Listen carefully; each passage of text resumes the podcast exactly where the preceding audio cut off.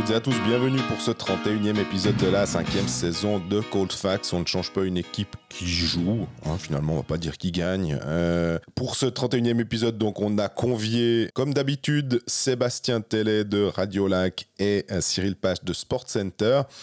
Avec eux, on a discuté, eh ben, euh, on est revenu surtout sur l'acte 5 de la finale de National League qui a vu euh, Genève écraser bien 7-1, mais on va le voir, ce score peut peut-être être dû en trompe-l'œil. On va se projeter aussi sur euh, le match 6 qui aura lieu mardi à Bienne, bien évidemment.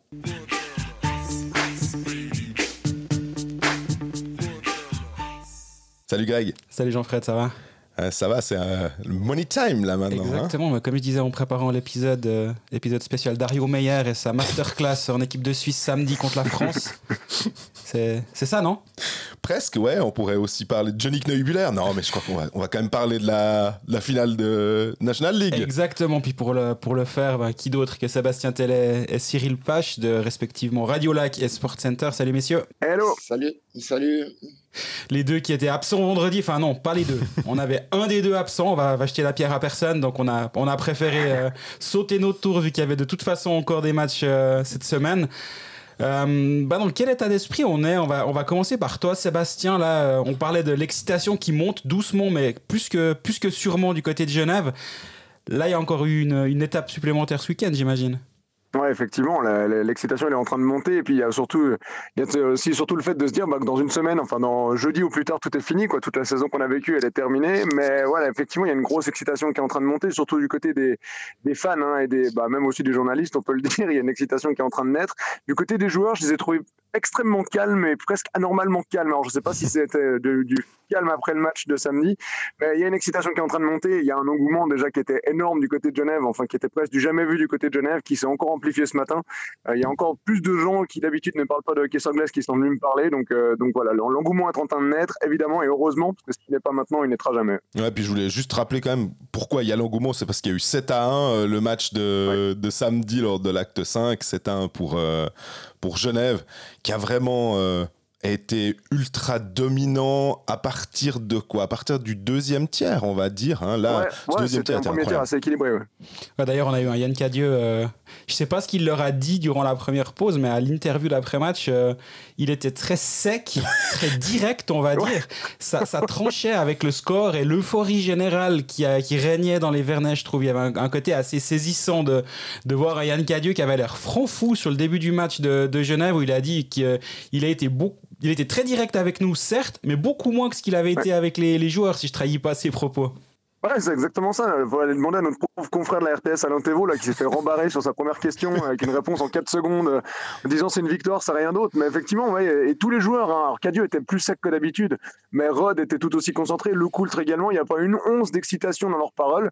Euh, c'est quand même aussi un peu rassurant hein, de se dire que les joueurs soient pas arrivés en disant c'est bon, on a fait le plus dur, parce que le plus dur, il arrive maintenant. Et euh, mais effectivement, du côté de James Servette, il y a une concentration et Yann Cadieux était vraiment. Je crois que j'ai jamais vu Yann Cadieux cette saison comme ça, même après les baffes que James Servette a pu prendre à Zoug ou genre de choses. Yann Cadieux a jamais répondu aussi sèchement et c'est comme il l'a dit. il a dit exactement ça. Il a dit je suis encore avec vous, je suis gentil. Et puis euh, Cyril, toi, qu'est-ce que comment tu as vécu ce cet acte 5 finalement? Bah écoute. Euh, bah, disons déjà à Bienne, euh, l'ambiance est très partagée. quoi. C'est que d'un côté, bon, bah, il y a ceux qui continuent d'y croire, quoi, les, les, les, vrais, et puis il y a quand même pas mal de monde. voilà, quoi, c'était un peu la, c'était vraiment la douche froide, et puis euh, tout le monde parlait de, de cette claque euh, incroyable, ce 7 à 1. Donc, euh, voilà, c'est très partagé. Moi, comme j'ai vécu Stack, Stack 5, et ben, j'ai trouvé qu'au début, bah, Bien était très bien dans le coup, quoi.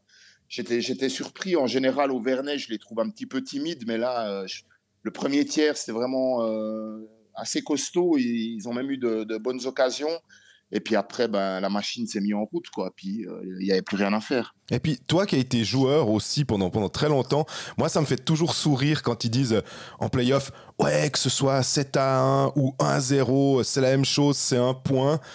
Et puis on se dit objectivement quand même, quand on, on prend un, une, baffe pareille, est-ce que c'est vraiment la même chose qu'on arrive vraiment à oublier? J'ai Robin Grossman qui Là aussi, c'était la, RTS, c'était euh, Bernard Alemann qui lui posait la question, puis qui lui disait euh, comment, comment vous avez vécu ça? Moi, j'ai déjà oublié. Et, je trouve, et il était vraiment sérieux. On, peut vraiment oublier un truc comme ça, tu penses? Écoute, c'est clair que non, en, réalité, c'est pas la même chose. 1-0 ou 7-1, là, bien, c'est clair qu'ils se sont pris une immense baffe et puis que Genève a vraiment marqué les esprits. Mais on, l'a vu depuis le début des playoffs. Ce qui est vrai, c'est que les, joueurs arrivent quand même très vite à tourner la page. Quoi.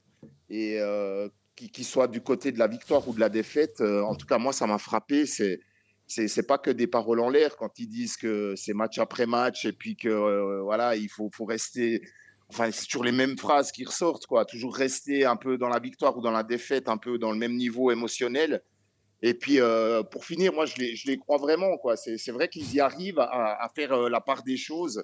C'est clair que sur le moment, samedi, euh, à Bienne, il devait être, être franc fou quoi, de se prendre un 7 à 1. D'ailleurs, on l'a vu quand ils sont sortis de la glace, on, sentait quand même qu'il l'avait mauvaise. Donc, c'est, peut-être aussi un point positif pour la suite.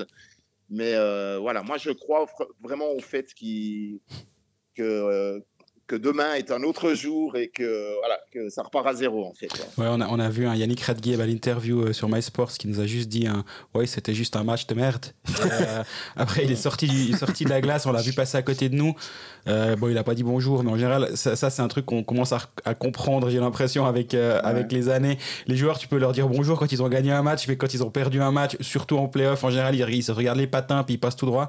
Et après il a fracassé sa canne dans le couloir qui mène au vestiaire, donc c'est vrai qu'il il y avait une grosse dose de frustration côté biennois. Après, j'aime bien quand même les paroles, pas d'apaisement, mais de calme du côté genevois, parce que finalement, ce score, il est un peu en trompe-l'œil quand même, et de vouloir trop en faire, c'est, ce serait aussi un peu dangereux, et ils sont suffisamment expérimentés, malins pour ne pas le faire. Mais 7 à 1, ça reflète pas non plus le match. Au bout d'un moment, euh, c'est Tom Ernest qui me disait à la fin du match, c'est le fameux effet ketchup, quoi. La, bouteille de ketchup euh, où il y a rien qui sort et puis d'un coup il y, a, un litre de ketchup qui tombe. Ben voilà, il y a eu 4, 4 tirs, 4 buts à un moment ou presque. Et bien à 3-0, ils ont lâché, ils savaient qu'ils ne reviendraient pas.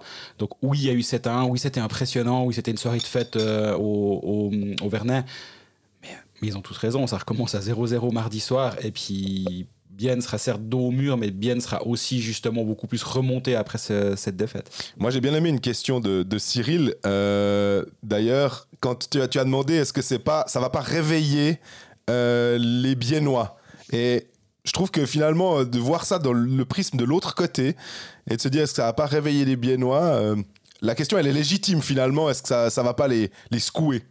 Bah, écoute, moi, je, me mets un peu à la place de Genève. Si Genève, le, jour où, enfin, si Genève avait pris un 7 à 1, le match d'après, euh, je pense qu'ils arrivent comme des avions, quoi, c'est sûr, quoi. Donc, euh, oui, moi, moi, ce que j'ai ressenti un petit peu quand même dans, cette soirée, c'est que euh, bah, bien, bien s'est fait tourner en bourrique, ils en ont pris 7. les Vernets, c'était l'euphorie, c'était presque le, le, titre était presque déjà là. Donc, je pense pour les joueurs quand même N'oublie pas ça. Et puis, quand ils sont sortis de la glace, ils ont fait, euh, enfin, ils sont allés saluer leur public. Euh, ils se sont fait encore huer par euh, les spectateurs. Et je pense que là, le message, c'était un peu jeudi, on revient chez vous, quoi, tu vois. Et bah, c'est un peu ça, quoi. Moi, je, moi, je pense qu'ils vont un peu jouer là-dessus. Et puis, peut-être réussir à se relever avec ça. Quoi. Mais justement, pour se relever, Bien va devoir quand même peut-être changer deux, trois choses. J'étais surpris de voir Seteri devant le filet, dans le sens où il n'a pas été déterminant. Par contre, j'étais moins surpris de voir Riley Sheehan sur la glace. Olofsson en tribune annoncé surnuméraire. Alors, on sait ce que ça vaut en playoff, mais je pense effectivement qu'il est surnuméraire. Il y a une carte que Termana n'a pas encore abattue, c'est Holden, pas Josh, hein, mm Holden de, la chaux de fond. Qui, avait été fantastique pendant, pendant tous les playoffs euh, et du coup qui a, qui a raté la, la sortie d'équipe avec la chaux de fond euh, pour être à Bienne faut lui donner un match, là, non? Parce qu'il rate le voyage à Barcelone, ce serait, serait presque dommage s'il met pas un patin sur la glace.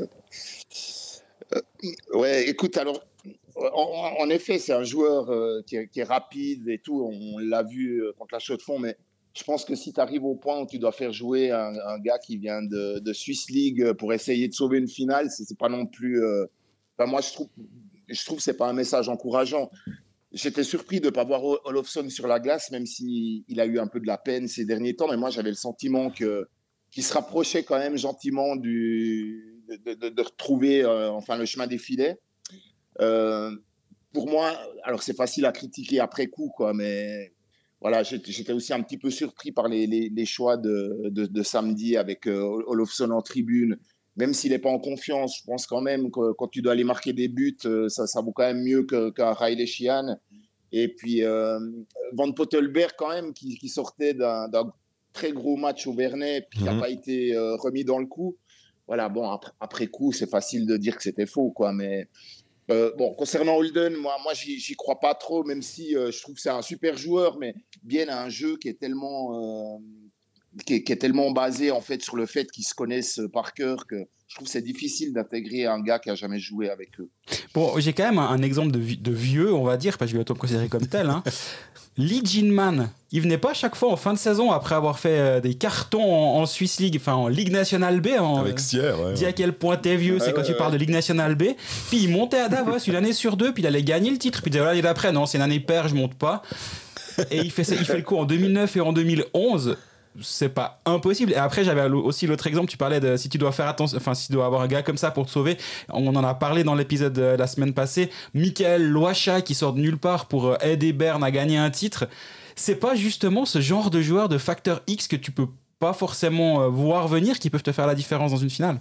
Non, oui, je, suis d'accord avec toi. Euh, bien sûr que bah, maintenant a besoin d'un petit truc un petit peu euh, comme le but de Yannick Stampfli au deuxième match. Voilà, le, truc qui tombe du ciel euh, d'un joueur que tu ne t'y attends pas. Mais voilà, de nouveau, moi j'ai l'impression que c'est jamais un très bon message quand tu commences à chambouler une équipe. Surtout pour Bienne, qui est quand même un, club qui joue euh, toute la saison. C'est vrai, quand tu quand écris le plan de match, c'est presque tout le temps les, les mêmes lignes. Il n'y a rien qui bouge. Donc, je trouve que c'est pas un bon message d'arriver dans des matchs décisifs et de, de, changer trop de trucs, en fait. Et puis si on, revient du côté Genevois, moi je me dis, bah, Marco Maurer qui se fait euh, éjecter au match 4 euh, à Bienne pour des abus de langage envers les officiels et qui est donc suspendu puisqu'il avait eu une pénalité de match rétroactive, suspendu pour le match 5 ça va super mhm. bien sans Marco Maurer. 10-2 sans Marco Maurer, le, le, le, temps partiel, le temps intermédiaire. Ouais, il, va revenir mardi. Enfin, il est disponible mardi. Seb, tu le fais jouer ou tu te dis, on change pas une équipe qui gagne? Ah, moi, je le mettrais. Euh, honnêtement, je on s'est posé la question après la rencontre et je le mettrais en septième défenseur. Je pense que je prendrais. Euh, je laisserais l'alignement comme ça. Mike Fulmin, honnêtement, qui a été intégré dans l'alignement, des fois m'a fait peur, surtout dans ses playoffs euh, à la relance et je l'ai trouvé vraiment très très bon. samedi, défensivement, il a fait une intervention à un moment qui a été assez propre. Il a fait deux trois. Enfin, il a vraiment bien bien rendu le job, bien, enfin rendu une bonne fiche après cet acte 7, avec cet acte 5. Donc non, moi je réintégrerais pas Marco Morer ou alors en septième défenseur pour quand même avoir de l'expérience derrière parce que j'ai rien contre Giancarlo Chanton, mais disputé ses premières minutes euh, samedi soir seulement. Ça reste un jeune je, voilà, j'ai pas, ce, serait cruel quand même qu'il rate une relance ou qu'il fasse une erreur qui précipite un peu la, défaite du 9 Servette. Il y a Vatanen qui le fait suffisamment bien. Donc, euh, donc non, moi, je, Morer, oui, mais en septième défenseur, je le remettrai pas dans l'alignement. Après, voilà, Marco Morer, il a aussi euh, une expérience qui parle pour lui, etc. Et je, ne serais pas surpris de le voir dans l'alignement, surtout que Genève Servette a l'habitude de, de, garder un, quelque chose qui fonctionne bien et ça a pas trop mal fonctionné avec Marco Morer, mais ça a encore mieux fonctionné sans lui. Alors, qu'est-ce que, quel sont les choix d'Yann Cadieux? On verra, on verra ça Sébastien, tu nous fais thèse, antithèse, synthèse. Qu'est-ce qui reste aux autres derrière euh, Moi, je suis pas vraiment de ton avis. Moi, je, pense que Maurer, c'est un peu la caution défensive avec Sami Vatanen. Justement, quand Vatanen est sur la glace, tu joues à quatre attaquants.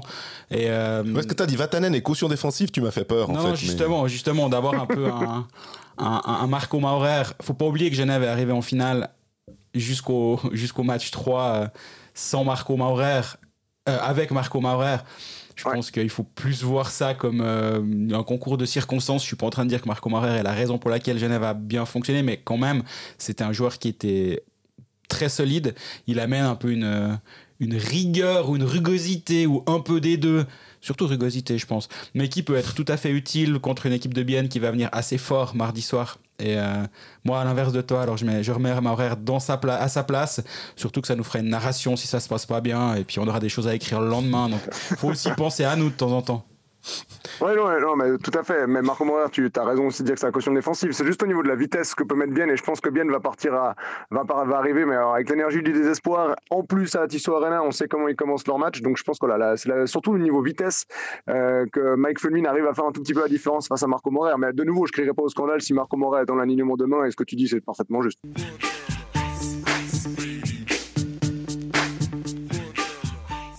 Puis dans, ce, dans cette série, et on parle tout le temps des, des, héros inattendus, on va dire. Qui aurait pu imaginer qu'au début des playoffs, Alessio Bertaggia, on, on allait écrire plus qu'une fois son nom durant la série finale? Et là, on l'a écrit à plusieurs reprises déjà. C'est ce retournement de situation dans, dans la saison de Bertaggia est, est quand même assez étonnant, voire euh, surprenant. On a deux passes euh, lors de l'acte 4 sur les deux buts de Pouliot. Et puis, en tout cas, il met un but euh, aussi lors de l'acte 5. Et puis, il est, assez remuant, en fait. Exactement. Et toi, toi tu l'avais vu venir, Sébastien, justement, l'explosion tardive d'Alessio Bertaggia? Non, absolument pas. Et je pense que pas grand monde l'a vu arriver. Et surtout, en fait, c'est cette quatrième ligne dans l'ensemble, parce qu'il y a Bertadja, mais il y a Pouliot, hein, qui est le meilleur mhm. compteur de cette finale avec 5 points en 5 matchs. Et puis, il faut pas l'oublier, mais il y a Denis Pirneuf sur l'aile encore, qui lui aussi joue ses derniers matchs avec le Genève Servette, parce qu'il pourra que l'automne après, qui fait, qui fait une finale qui est alors, assez discrète comparée à ses deux coéquipiers de ligne, mais euh, il fait un sacré travail, il met de la, il met de la vitesse, il n'hésite pas à lui mettre 2-3 charges, ce qu'on lui a un peu reproché cette saison. Et euh, non, franchement, j'aurais pas parié qu'après 5 matchs dans cette finale, les trois meilleurs compteurs genevois soient Pouliot, Et Carrère ça prouve, euh, voilà, on parle des fois de bah, justement de ces héros de l'ombre en finale. Bah, là, on, les a du côté du Genève Servette. C'est Marc-Antoine Pouliot et Bertadja. La, la, combinaison de Bertadja pour son but samedi soir, elle est absolument magnifique. Et c'est pour l'instant ce qui fait la différence du côté de Genève Servette. On l'a pas vu venir, mais on le prend avec beaucoup de plaisir. Il y a mon collègue Stéphane Roth euh, qui a fait un article que j'ai traduit sur euh, le Blick en français sur euh, les quatrièmes lignes des derniers champions. Et il, a, il, il, s'est questionné si c'était la, la meilleure quatrième ligne de l'histoire. L'histoire récente, évidemment. Il est remonté jusqu'en 2014. Et c'est assez marrant. Je vais pas tous vous les, toutes les vous énumérer, ça va être un peu long. Mais le HC Davos de 2015, la quatrième ligne, c'est Dario Simeone, Enzo Corvi et Mauro Jörg. ok, bon, alors 2015, ils avaient tous 8 ans de moins, on est bien d'accord, mais c'est déjà de la bonne quatrième ligne. En 2018, on a un Miranda. Prassel, Kunsley, je trouve ça assez rigolo qu'ils s'y retrouvent. À Zurich, ça c'était. Ouais. À Zurich. en 19, j'ai bientôt, je les ai bientôt tous nommés. Non. Alain Berger, Gaëtan Haas et Mathias Biber, ça aussi ça m'a fait, ça fait sourire. Et juste l'année passée, c'est Dario Olenspach Sven Leyenberger et Jérôme Barhoffner du côté de Zug. Et c'est vrai qu'en réfléchissant, en voyant ces noms et en les remettant dans le contexte de l'époque à laquelle ces noms jouaient, ben, un Pouliot qui est encore dans, dans une très bonne forme, euh, qui est censé être un bon joueur et il l'a pas montré toute la saison, mais là il est un un peu plus euh, intéressant. Et Smirnov qui fait le job, c'est vrai que c'est une belle quatrième ligne. Et c'est peut-être aussi sur ça que la, différence peut se faire. J'ai vu que Pouliot, euh, c'est Ourscale qui, qui, sort des statistiques qui disaient que c'était la première fois que quelqu'un faisait deux doublés de suite dans les playoffs. Alors, euh, dans les playoffs, ça m'étonnait. Je pense qu'en finale, en tout cas, ça doit être ça. mais Pouliot, il a quoi 37 ou, hein, Il est de. Même à 38. Ouais, il est de 5, je dirais, effectivement. Mais il, en fait, je vais pas dire qu'il vole sur la glace, mais par contre, il est d'une précision chirurgicale en ce moment et il, est dans la zone, Cyril, non? Ouais, mais alors moi, moi, je dirais même qu'il vole, quoi. J'ai l'impression que qu'il n'y a rien qui l'arrête. Euh, chaque, chaque tir, ça rentre. Euh, enfin, il est, il est vraiment euh, hyper dominant et assez. il, est, enfin, non, il est même phénoménal sur cette finale, je trouve. Et puis, c'est marrant, mon Greg, tu, tu mentionnais qu'en 2019 Berne avait Gaëtan Haas dans le quatrième bloc quand ils ont fait le titre. Et euh, Gaëtan Haas avait marqué 4 buts en finale, quoi. Exactement. Sur la finale. Donc, euh, comme, comme Pouliot euh, aujourd'hui, et bah, c'est là qu'on voit en effet que quand, quand, deux équipes d'un niveau similaire s'affrontent comme ça sur la dernière marche, bah, c'est souvent bah, c'est le quatrième bloc qui peut faire la différence. Alors Marc-Antoine Pouliot, après son doublé à Bienne, l'a quand même rappelé. Il a dit, ouais, alors sur le papier, oui, on est un quatrième bloc, mais en réalité, c'est quand même, euh, c'est quand même un peu plus que ça. Puis je, pense qu'il a raison. C'est pas le, le quatrième bloc. enfin, quand il y a un Marc-Antoine Pouliot dans un quatrième bloc, c'est difficile de, de, voir ça comme un quatrième bloc classique avec des, euh, des, des, gratteurs, on va dire. je suis d'accord avec. Euh, ça, ça, montre aussi, ça montre aussi la, la, la, qualité et la profondeur de Genève et c'est c'est certainement aussi ce qui fait la différence jusqu'à maintenant. Dans, les, petits euh, ajustements tactiques durant cette finale, justement, la place de Pouliot a été assez intéressante à suivre parce mhm. qu'il a commencé la finale en jouant avec euh, Richard et Rod, si je me rappelle bien. En cours de match. À l'aile, donc. Hein. À l'aile. En cours de match, euh, il, avait été remplacé un soir par Alessio Bertadia, que toi tu avais trouvé très bon, Jean-Fred, tu l'avais mentionné, euh, plus remuant justement qu'un Marc-Antoine Pouliot. Et là, c'est le retour de Vincent Praplan finalement qui fait que Marc-Antoine Pouliot a pu redescendre dans l'alignement sur une quatrième ligne. Bertadia a plus besoin de compenser non plus à cet endroit-là. Et donc c'est là qu'on parle depuis le début de la saison de cette profondeur de, Genève Servette qui peut et qui doit faire la différence. Et aussi en début de, play, de playoff, quand on était des fois un peu frustré de voir certains tendus, on disait mais attendez, euh, il y, a tellement de, de talent à tous les étages. Qu'est-ce qui se passe? Et là, ce qui est intéressant de voir, c'est qu'il a joué 20 minutes sur les deux derniers matchs, Marc-Antoine Pouliot seulement, et il a 4 buts. L'efficacité est hallucinante. J'allais dire, en fait, il joue 10 minutes par match, mais qu'est-ce que c'est des minutes de qualité, en fait? C'est ça qui est assez incroyable. Ouais, effectivement. Et puis, ce qu'il faut aussi souligner, c'est que le premier but qui marque samedi, c'est sur une passe d'Arnaud Jacquemet qui est en position de. Donc, au niveau des, des, héros un peu de l'ombre, il y en a vraiment, il y en a vraiment plusieurs. Mais Marc-Antoine Pouliot, et je rejoins tout à fait ce que dit Cyril, la ligne qu'on a maintenant euh, du côté de Genève Servette en quatrième ligne, même il y a deux ans, ça aurait facilement été en un, deuxième bloc sur, la, sur le papier. Donc, euh, il y a cette chance du côté de Genève Servette. Et Bertadia, c'est vrai que cette saison, il est passé un peu par tous états d'âme euh, vis-à-vis, en tout cas vis-à-vis des, des, suiveurs du club. Il est d'abord passé bah, de Bertadia, celui qu'on connaît de nom, qu'on a tous vu jouer une ou deux fois du côté de Genève Servette et qu'on sait très rapide. Ensuite, il a, il a quand même commencé à pêcher. On s'est dit, ah, mais ça va être compliqué pour lui. Il a commencé à faire de bonnes choses, mais sans jamais, euh, en ayant un peu cette malchance constante. On s'est dit, ah, mais ça va être long pour lui. Puis finalement, il se révèle en finale. Alors, est-ce qu'il a été engagé juste pour briller en finale? Ça, j'en doute. Mais pour 5 ans, cette théorie il commence à émerger que. Mais ouais, non, Bertagia, c'est la bonne surprise. Et puis voilà, bah, cette quatrième ligne, il y a une chance d'avoir cette ligne du côté de Genève Servette. Et pour l'instant, ils, ils en profitent. Euh, ah merveille. Je sais pas si vous avez vu, euh, parce que vous étiez, on était tous en, zone mixte. À un moment, il y a Chiesa, l'ancien défenseur de Lugano, qui est arrivé. Puis il a, il a vu Bertaggia euh, dans le couloir du, vestiaire, puis il l'a attendu. Puis ils, ils ont fait un monstre hug, ils se sont serrés dans les bras, ils ont discuté un moment. C'était assez drôle de voir ces deux anciens Luganais être euh, contents. Non, j'ai pas vu, j'ai pas vu la scène. Il y avait, il y a, eu beaucoup de choses euh, ce soir-là, euh, un peu dans tous les sens, notamment des, enfants qui hurlaient pour une casquette qui fut pas mal. Pour moi, il fallait le tous les interdire de patinoire pour 5 ans, ceux-là. Non, non, non ah, j'ai, ils sont, début de la saison, hein. mais. mais non, j'ai, pas vu cette scène. Mais ouais, mais bon, aller Super c'est aussi assez drôle, lui qui a joué à Lugano et à Zug, d'avoir éliminé les deux équipes à la suite. Euh, et maintenant être en finale et jouer comme ça, ça, fait plaisir pour lui. On, parle d'alignement et de, Genève Servette. Moi, je voulais quand même, j'avais prévu de peut-être faire un petit article sur ça euh, ce mardi. On verra si, j'ai le temps, parce que c'est vrai que c'est ces jours, donc 24 heures, même en playoff, c'est malheureux. Mais si on regarde l'alignement de Genève Servette de, hum, la finale de 2021, puis on le compare avec celui d'aujourd'hui, alors bien sûr, on remet dans le contexte. À l'époque, il n'y avait pas six étrangers, aujourd'hui, il y a six étrangers. Ça change évidemment deux, trois choses. Mais quand on voit que la quatrième ligne, lors du dernier match Azug, c'est Patry, Berton, Montondon, Arnaud donc, 13e euh, attaquant Denis Smirnov, et que devant, T'as Mathieu Vouillamo qui joue avec Winnick et Omar, qui mhm. joue au centre d'ailleurs.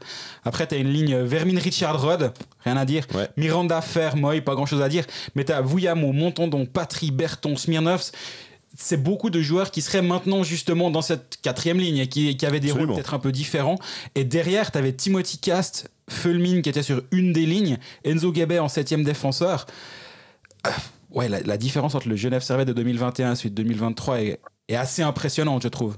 Ouais, et encore, elle est différente, surtout sur la quatrième ligne, hein, comme tu l'as, mentionné. Mais Mathieu Vouillamont en première ligne, il faisait des miracles avec avec Omar Winnie qui marchait un peu sur l'eau là sur sur ses playoffs. Mais mais effectivement, Genève Servette s'est renforcé assez intelligemment. Genève Servette a, fait deux trois transferts qu'on comprenait pas. Et ben Elliot Bertoum maintenant, on l'a vu cette saison, il faisait partie de l'effectif Grenat. Il a fini en Swiss League avec la chaux de fond avant de se blesser. Euh, c'est la, qualité du Genève Servette et le fait qu'il y ait deux étrangers de plus, euh, a, grandement a, grandement évolué. Et c'est aussi ça qui fait que Genève, on est là aujourd'hui. C'est ce qui avait manqué, surtout qu'en face à Zug, il y avait la quatrième ligne, c'était Bachhoffner, Zenteler et Leuenberger en face. Il y avait une quatrième ligne explosive. On en parlait d'ailleurs en finale en disant que cette quatrième ligne de Zug pouvait faire la différence face à celle de Genève Servette. Euh, cette année, bah voilà, c'est celle de Genève Servette qui arrive à faire la différence et, c'est tant mieux. Et ça prouve aussi que Genève Servette s'est construit mine de rien de manière assez logique. Et puis les étrangers de, Genève, là on a beaucoup parlé de quatrième ligne, des joueurs suisses, mais mine de rien, lors du cinquième match, Omar Artikainen, Tom Ernest, on les a un petit peu plus vus, Greg, non? On les a un petit peu plus vus, c'est vrai. Mais même quand on ne les voyait pas vraiment, Genève était bon. Et finalement, c'est aussi là. Souvent, Genève a été, je sais pas si c'est critiqué, mais caricaturé comme une équipe euh, qui fait jouer euh, que ses étrangers et qui ne compte que sur ses étrangers pour gagner. On l'a vu durant ces playoffs que c'est pas tout à fait le cas avec un Tanner Richard qui a été excellent, notamment surtout au tout début des playoffs. Je parle en termes de, points. Hein. Je trouve qu'il fait des playoffs très réguliers, mais il a été beaucoup plus en vue au moment du scoring, surtout contre Lugano. En même temps, il faisait tout pour qu'on le voit contre Lugano, je crois. Euh, donc, oui, oui, les étrangers ont été un peu plus en vue l'autre soir. Après, quand tu, quand tu gagnes 7 à 1, c'est un, peu soir de fête, puis tout le monde y allait de son petit but. ouais, puis Tom Ernest, euh, c'est Cannon, je sais pas ce qui s'est passé, mais à un moment, euh, c'était c'était bip bip quoi. je sais pas, c'était un dessin animé presque de le voir partir comme ça, de voir cette vitesse. Ouais, c'est inattendu. Quand il est lancé, en général, il a une belle inertie, mais là, de le voir démarrer comme ça pour partir, alors il y avait le champ libre. Il s'est dit bon, bah, c'est ma chance. mais c'était c'était beau à voir à part ça et c'était inattendu. Vas-y Cyril, ouais. Par rapport à Artikainen, moi, moi je pense que Genève devrait lui faire une retenue sur son salaire parce que quand, on voit la vitesse qu'il peut avoir et puis ce qu'il fait le reste du temps, euh, c'est quand même hallucinant. Quoi. Moi je pensais pas qu'il pouvait aller si vite. J'étais ouais, vraiment euh, stupéfait quand j'ai vu ça. Quoi. Et je me suis dit, mais s'il si, patinait tout le temps comme ça, euh, franchement, il marquerait 5 buts par match. Quoi. Il, il, se bride lui-même, puis il décide de se débrider à un moment. Il se dit, allez. c'est exactement ça. Là, j'y vais. Mais quelqu'un a pensé à mesurer le temps entre ce shift-là où il marque et le, son shift suivant, parce que peut-être que c'est un peu plus long que d'habitude aussi. mais on, rigole, mais Artikainen, c'est 16 matchs de playoff, 10 points, dont 7 buts. Et euh, bah, on en a beaucoup parlé durant cette saison, à quel point il était, il était impressionnant, mais là, il a quand même encore amené. Euh, il, il, amène une dimension supplémentaire durant cette finale aussi. Et j'ai l'impression que pour l'instant, Bien, pour euh, reparler un peu de Bien, a, pas vraiment de, réponse à, à Artikainen. Est-ce qu'il y a une réponse à Timo Artikainen C'est ça la bah, question moi, que je me pose. Bah moi, c'est surtout aussi de voir la, différence entre Olofsson et, et Artikainen finalement, parce qu'Olofsson s'est fait sortir de l'alignement.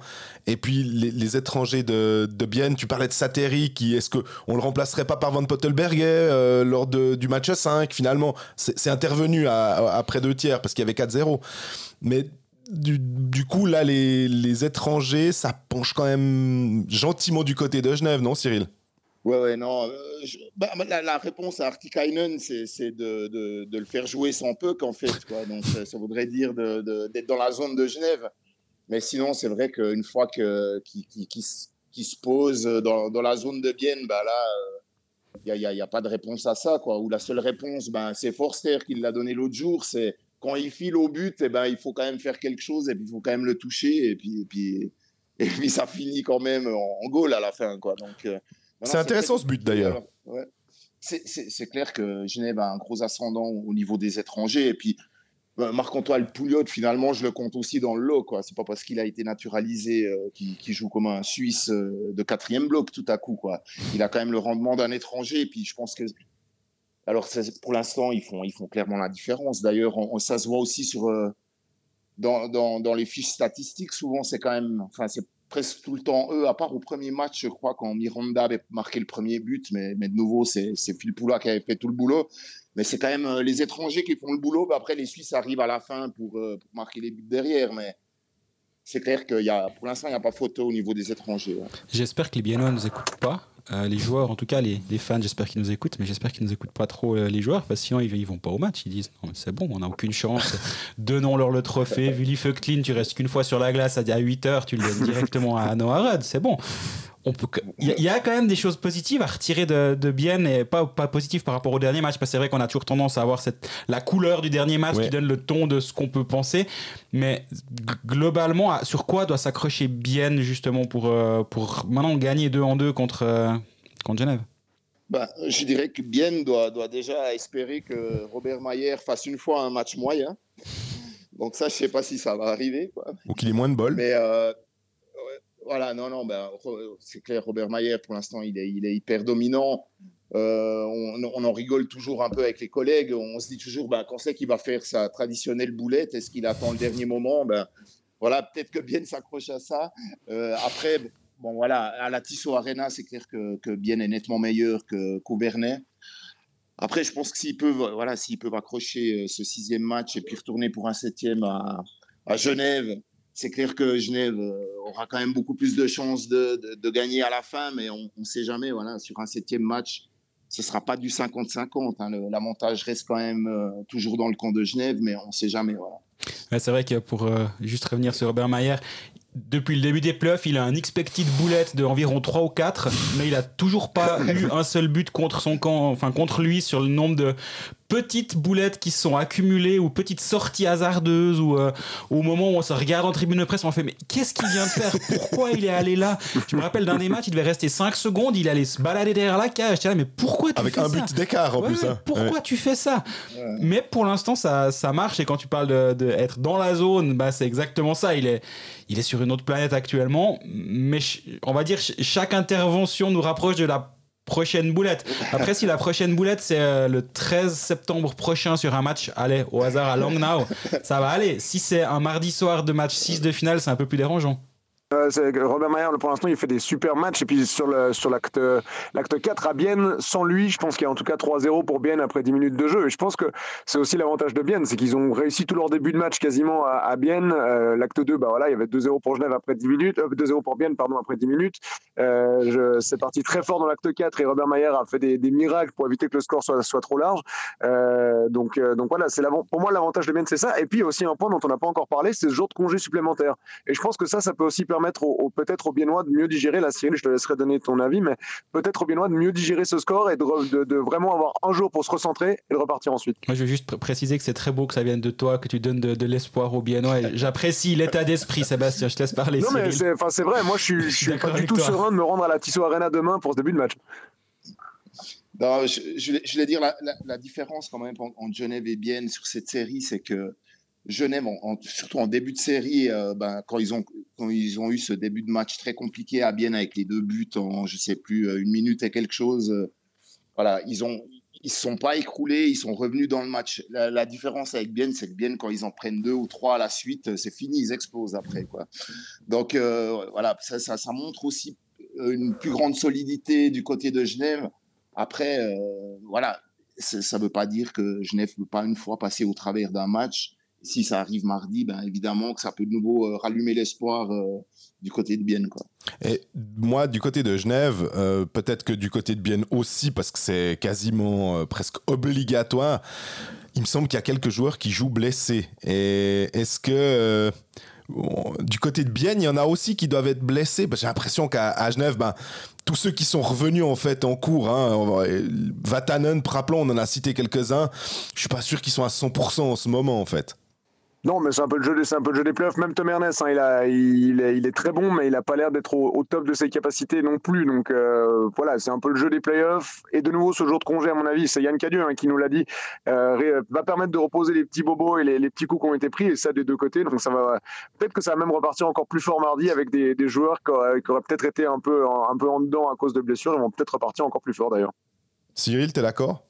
Oui, ouais, je, suis d'accord avec ça. Après, euh, arriver à ce stade-là, bah, il y, a, l'adrénaline. Euh, il y a pas mal de gars qui ont des bobos. Bah, ça, on ne le sait pas. Les, les, clubs cachent assez bien justement tout ce qui se passe euh, du côté des infirmeries. Mais voilà, en effet, je pense qu'une fois arrivé en finale, qu'on arrive au sixième match, voilà, y a les douleurs sont, sont, là, mais elles disparaissent vite une fois que, que les joueurs embarquent sur la glace. Bon, c'est la, la tradition de fin d'épisode. On passe pour des ânes au niveau des pronostics. La dernière fois, j'avais décidé de passer mon tour parce que je tiens quand même à dire, parce que ça fait depuis le début des, des, finales qu'on se fout de moi. J'avais dit 4-2 pour Genève sur cette finale. C'est le coup de l'horloge cassée qui donne deux fois l'heure juste par jour. Donc peut-être bien que, suivant comment ça se passe mardi, on arrêtera avec ces histoires. Parce que je rappelle quand même que, je sais plus si je l'ai raconté au micro ou pas, mais il y a un joueur de Bienne qui est venu me demander mon pronostic pour la finale quand il a su que j'ai pronostiqué pour euh, Genève. Il était tout content, il s'est tiré. Je le nommerai pas, de toute façon il écoutera pas ce podcast. Mais je trouve que ça va un tout petit peu trop loin quand même cette histoire. 3-1 euh, pour euh, Genève. Non, 3-1 ah. pour Genève, mon pronostic pour ce match de, de mardi. Et je pense que Genève va terminer le travail là-bas. Ouais, je dois dire que le, j'étais parti du principe que celui qui gagne l'acte 5 gagne l'acte 6. Donc euh, j'aurais tendance aussi à, dire que Genève va terminer le travail. Euh, qu'est-ce qu'on va dire euh, Ah, ton 3-1, je l'aime bien. Bah, et 2-1 pour Genève. Écoute, moi, je vais, je vais pronostiquer simplement qu'on se retrouve tous jeudi soir au Vernet pour un septième match. On veut se revoir. Ah, ce, serait, ce, serait, avec plaisir au passage. Avec, un vilain blanchissage de Ceteri pour terminer, peut-être. Non, je, je, je, pense que bien. Euh, j'espère pour la série que Bien gagne ce sixième match pour qu'il y en ait un septième au, au Vernet jeudi. Et puis au pire des cas, si Genève doit gagner le titre, au moins ils pourront le gagner à la maison. Moi, j'ai aussi parié 4-2 pour Genève dans cette série. Donc, euh, je, vais dire, euh, je vais dire aussi Genève qui, qui termine le boulot euh, demain et qui gagne allez, 4-1 pour varier un peu les scores. Mais ça voudrait dire donc que Henrik Temernes a joué son dernier match au Vernet. Mais qui partira en champion finalement. Je crois que je préfère ça que, que Genève qui est, que Temernes qui part sur un dernier match au Vernet perdu. Ouais, ça, fait sens. J'ai parlé à Henrik Tamanas à la fin du match, j'ai fait son interview, euh, pas, une interview question-réponse, mais un article sur lui, euh, justement, où il me disait qu'il espérait avoir joué son dernier match au Vernet, puis même si un jour il revenait terminer sa carrière en Suisse, euh, il espérait que ce serait plus au Vernet qu'il jouerait. Donc je trouvais que c'était un, joli mot de, la fin. En parlant de mot de la fin, moi je pense qu'on va, on va en rester là. On avait prévu de faire une petite demi-heure, on est, on est bien dans les clous. Mmh. Euh, bah, on se... Nous, de toute façon, il y a un épisode mercredi, quoi qu'il arrive mardi soir. Euh, si je n'avais champion, je pense que Sébastien Télé, on va te chercher au fond du lac, donc euh, au, bord du jet d'eau, donc on, ne pourra pas t'avoir au micro à 9h le matin. Mais euh, on, on, verra si on a des invités à ce micro, messieurs. Vous êtes les bienvenus, en tout cas, si le cœur vous en dit. Et en tout cas, merci de nous avoir de nouveau accordé un petit peu de temps. Bah, merci à vous pour l'invitation. Ouais, merci pour l'invite. À bientôt. Alors, à bientôt. Et puis. Bah, D'ici mercredi, donc 17h, on, a, on est disponible pour toutes vos questions, s'il y en a. Et euh, on est content d'interagir avec vous sur les réseaux sociaux si besoin. Et sinon, ben, profitez bien de cette suite et peut-être pas fin de finale. À bientôt. À bientôt.